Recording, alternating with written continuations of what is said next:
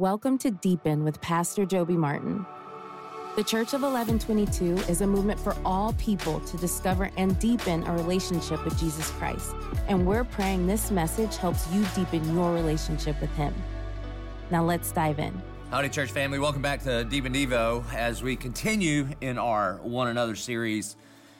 It comes today from Ephesians chapter 5, verse 21, and it's an often overlooked uh, verse because of the weightiness and maybe even for some people some of the controversy in the verse below it. And ephesians 5.21 says submit to one another out of reverence for christ.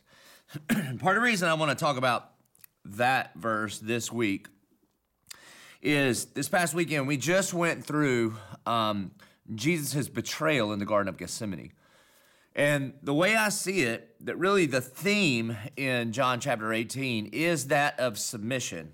And you'll remember the guards come up, they're carrying torches and swords, and they ask for Jesus. And when Jesus identifies himself, the guards submit, but not in a like submit their life to the Lord kind of way, more of like a UFC kind of submit, like they fall on the ground in fear. So there's that kind of submission. And every single human being will submit to the Lordship of Christ. You'll either submit in calling him your Lord or you will submit to his judgment, but we all will submit. So they submit that way. Judas betrays Jesus, so ultimately what he does is submit to the demonic. The Bible says that the that the, the enemy or the devil fills him and he submits to that and it leads him down a very, very dark road that ends in his own suicide. And so if you've ever had thoughts like that, do not submit to that. Call us, let us help you.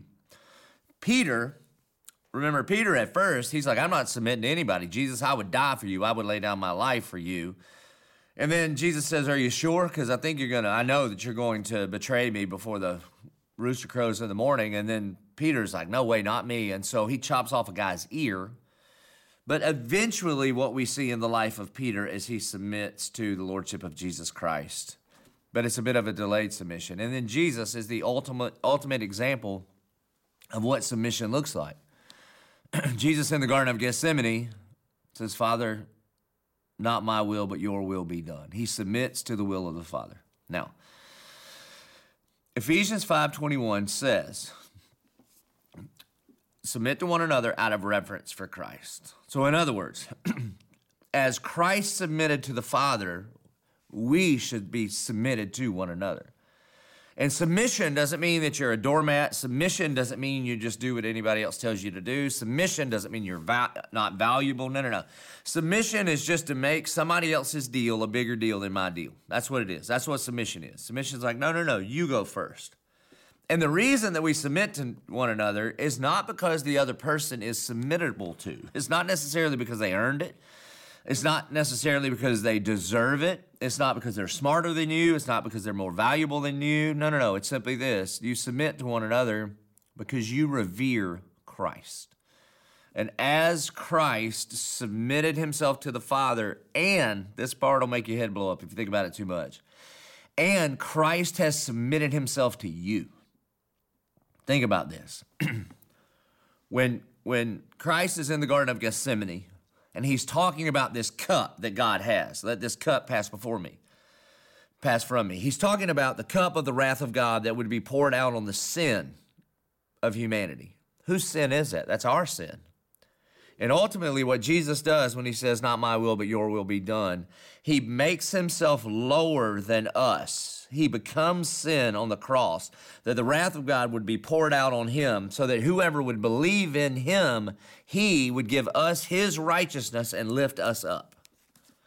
That the Almighty King of the universe at the cross made your deal a bigger deal than his deal. Now, it was ultimately for his glory, but in that moment, when he paid your sin debt, he took responsibility for things that were not his fault. So then that's the that's the banner over which we get what's called the household code. And in Ephesians 5, and it leaks into 6, Paul is going to instruct us on how we are as believers to relate to one another. He's going to talk about marriage, he's going to talk about parenting, and in, in, our context, he's going to talk about work. so, again, the banner is submit to one another out of reverence for Christ. A great relationship is ultimately defined by mutual submission. And then he gets into the specifics And he says, Wives, submit to your own husbands. Now, there's a lot of people that bristle against that, but you need to see it in the context of what he just said that we are to be mutually submitted one to another. Therefore, wives, submit to your own husbands. It doesn't say women submit to men anywhere in the Bible. It says wives submit to your own husbands as unto the Lord. Why? Because as you revere Christ and the way God has ordained the household, the husband is the head of the house. Therefore, wives, you are to submit. And then it actually raises the bar for the husband. It doesn't say husbands lead or husbands you're the boss. It doesn't. It says husbands love your wives. And how? As Christ loved the church. Well, how did Christ love the church? He submitted himself, he submitted his glory to the penalty of sin so that the church could thrive, so that the church could happen, so that men and women could be saved. So, what does that look like? It looks like an ongoing submission competition between husbands and wives. The wife ultimately is trying to help her husband feel like the man God created him to be. And then the husband is simultaneously like Jesus, getting up from the table, dressing himself as a servant, washing her feet, serving, serving, serving. It's no, you go first. No, you go first. No, you go first. No, you go first. It's a submission competition. That's what it is, out of reverence for Christ. And then, and I've preached entire sermons on that, so feel free to go look those up. And then the next category is he talks to parents. He says, Children, obey your parents in the Lord, for this is right. I want you to understand this. There is no expiration date on this. Now, if you're grown, you're not a child, so your parents don't have authority over you anymore like they did when you were a child. But the first commandment with a promise in the Ten Commandments is that we would honor our father and mother. And so, no matter how old you are, if you're a little kid, for sure, you obey your parents, you do what they say. And as you grow up and as your parents grow old, we continuously honor them. And in honoring our parents, what we're doing is we are submitting ourselves to them. Look, man, I, I try to call my dad and my mom and, and just talk to them and hear from them and ask their advice. And ultimately, what I'm trying to do is just honor them. And that's a part of the way that I submit. And then it says, fathers. Now, for sure, this applies to fathers and mothers, but dads, let me just tell you, dads, your, your words just carry more weight. They just do. And ultimately, what Paul's going to say to the dads is he says, Fathers, do not exasperate your children. To exasperate your kids is to put them in a no win situation. Pay attention to the way that you speak to your children. Pay attention to the way you say their name. When your kids hear you call their name, do they associate that with a good thing or a bad thing? I mean, do you say their name as if you're calling them out and punishing them? Well, if you're doing that, then you're not treating them the way Jesus treated you. Because when Jesus called our name, he called it with a tenderness to call us unto himself. If we know him, if we're his child, that's how he says our name. He doesn't call our name like Joby. That's not how he does it. And so, what the Bible would have us understand, children and parents, that it is a submission competition. That what we are supposed to do is not exasperate them, not provoke them to anger. That our, our job as parents is discipline and instruction. That means correct and coach, not catch and punish. That's very, very different. Does God just catch and punish you, or does He discipline and instruct us? Well, He disciplines and instructs us. And we should love and submit ourselves to that relationship with our children out of reverence for Jesus. In other words, your kids' idea of God will be primarily shaped by who you are as their father, primarily, but moms, this counts for you too. And so, submit yourselves one to another. And then he gets into bondservants and masters. now, this word bondservant um, in chapter 6, verse 5, you, you can't think transatlantic slavery of the Americas because it was a completely different thing. When the Bible, the, the, the, Greek word in the New Testament is doulos, all right, doulos, and it means it means bondservant. Um, th- this was not based on based on ethnicity. There were people from all different ethnicities that could fall into this bond servant category. The closest equivalent today would be employer employee. And he says, um, bond servants, obey your earthly masters with fear and trembling, with sincere heart as you would Christ. Now the thing about a bond servant is they could buy their freedom. It it wasn't it wasn't slavery like we think about slavery. In fact, in other places in the scripture, um, man stealing is a sin. So the Bible does not condone that. But the way that we should probably think about these instructions in our daily life is more like employer employee. And so, employee, if you have a boss, that a part of the way that we submit to one another, a part of the way that you submit to your boss is not just do what he or she tells you to do. Anybody can do that. But that we are supposed to have goodwill from the heart towards your boss. That we are supposed to have goodwill from the heart towards our employer, towards our boss, towards our manager. So let me ask you this Are you submitting to your boss out of reverence for Christ. And again, I know I'm I'm almost I'm confident that you're smarter than your boss. I'm confident that your manager makes dumb decisions. I'm confident that if you were in charge, you would do everything better. Of course you would. You're the smartest person you know.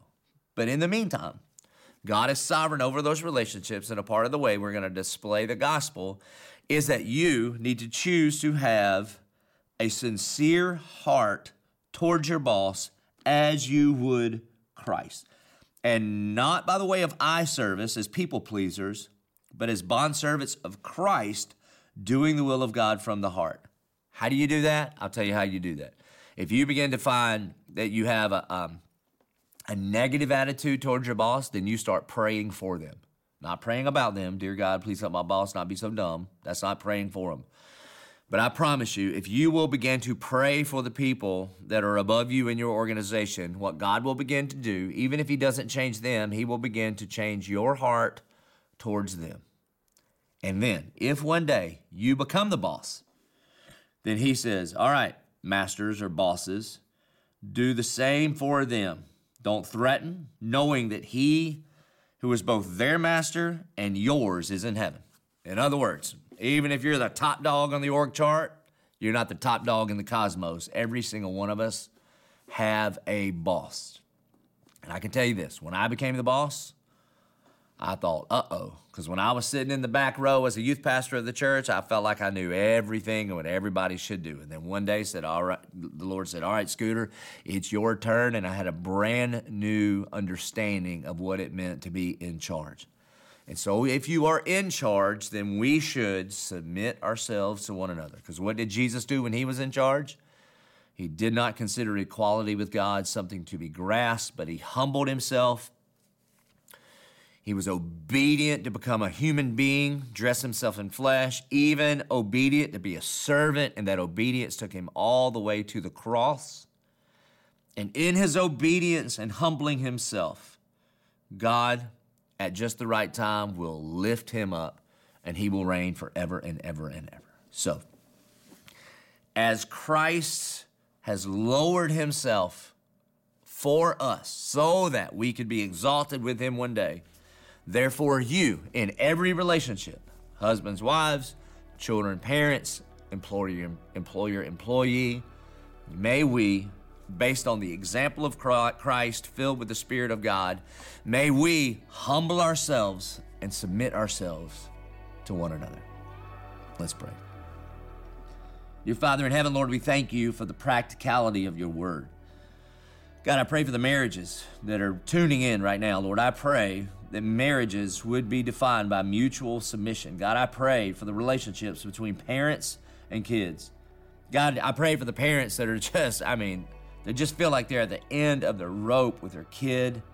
And Lord, I pray that we would be reminded that when we were at the end of the rope with the Lord, then He came down on a rescue mission for us.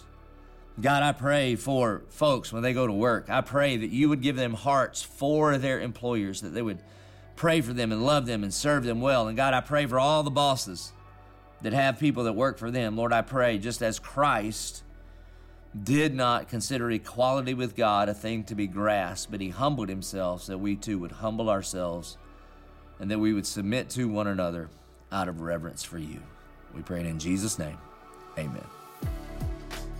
Thank you for joining us for Deepen with Pastor Joby Martin. If you're looking for additional resources to help you further deepen your relationship with Jesus Christ, visit coe22.com slash resources. We're praying this message you heard today helps you experience God in a unique and fresh way. And as always, be free.